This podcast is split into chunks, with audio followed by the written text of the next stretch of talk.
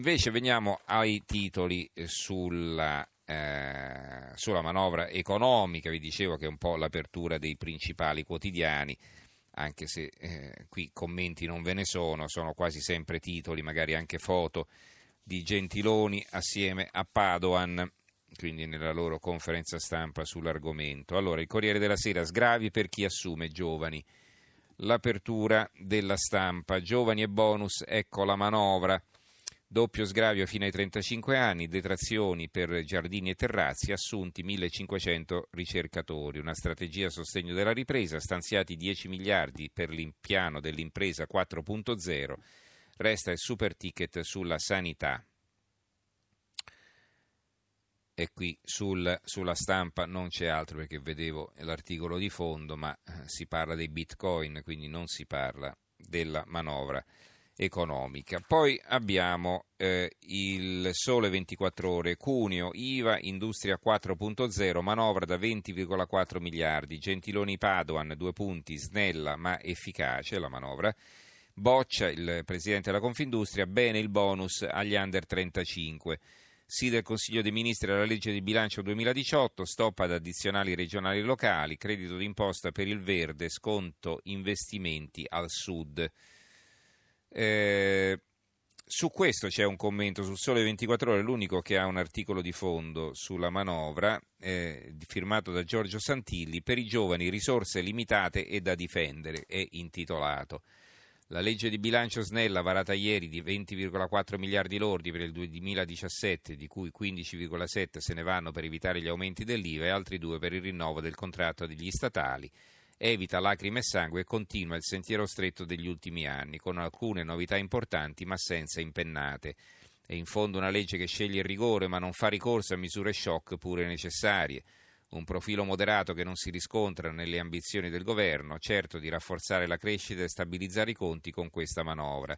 Piuttosto, nel modo in cui la legge si presenta in Parlamento, il profilo moderato potrebbe garantire al governo un percorso meno accidentato in una turbolenta fase preelettorale. Quindi dice eh, un profilo moderato nella maniera di presentarla, ma eh, moderato anche nei contenuti, nel senso che non mostra coraggio, almeno questo secondo il giornale della Confindustria.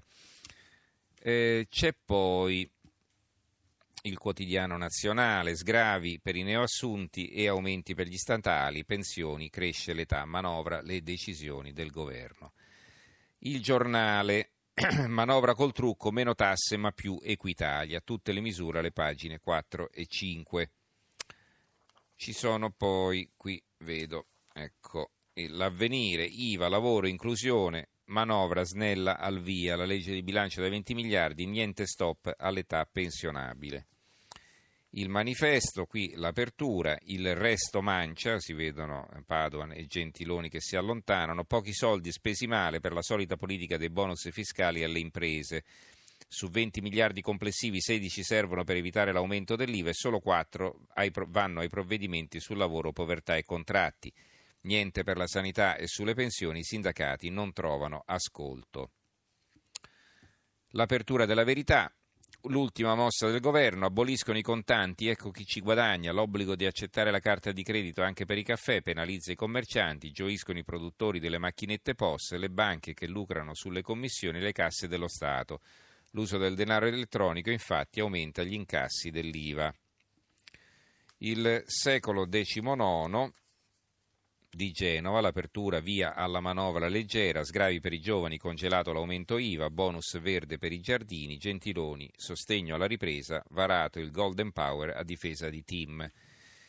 La Gazzetta del Mezzogiorno, l'apertura, tasse no, Gentiloni manovra, Gentiloni manovra, sconto per le assunzioni di giovani fino a 34 anni, aiuti al sud, bonus fiscali per terrazzi e giardini, sanità resta il super ticket la vignetta di Pillinini, eh, si vede l'Italia turrita eh, che, che, è diventata praticamente una barbona. Eh, Gentiloni, la manovra non sarà lacrime e sangue e l'Italia che dice è che sono esauriti, lacrime e sangue appunto non ci sono più. Eh, la nuova Sardegna, la riforma, nuovi voucher, flop, torna il nero, questa è un'altra notizia legata all'economia ma non c'entra niente con la manovra, comunque tornando alla manovra ci apre la Sicilia, sgravi lavoro per under 35 al 100% al sud, bonus fiscale per terrazze e giardini, il governo chiude sulle pensioni, l'età salirà a 67 anni. Il Gazzettino di Venezia, infine, giovani e pensioni, le novità, manovra via libera in Consiglio dei Ministri, assunzioni previsti, sgravi fiscali fino a 34 anni, scongiurato l'aumento dell'IVA, nuove possibilità per l'uscita anticipata dal lavoro. Dicevo che poi ci sono molti titoli sul, eh, sull'avvocato di Latina che ha ucciso uno dei ladri che era entrato in casa di suo padre. Allora, il giornale apre così: primo, non rubare. Emergenza sicurezza. L'avvocato che ha ucciso il ladro rischia la cella, ma il cattivo non è lui. Il pezzo di Alessandro Sallusti comincia così: Non invertiamo l'ordine dei problemi, la minaccia per la società sono i ladri, non quelli che sparano ai ladri, che semmai sono una minaccia solo per i ladri stessi.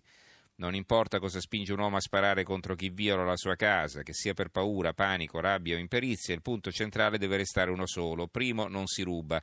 Sul secondo punto, che in assenza del primo neppure esisterebbe, cioè sulle conseguenze anche tragiche di un furto, se ne può parlare, ma nessuna discussione può portare a confondere i giudizi su chi in vicende di questo tipo è il bravo e chi invece il cattivo.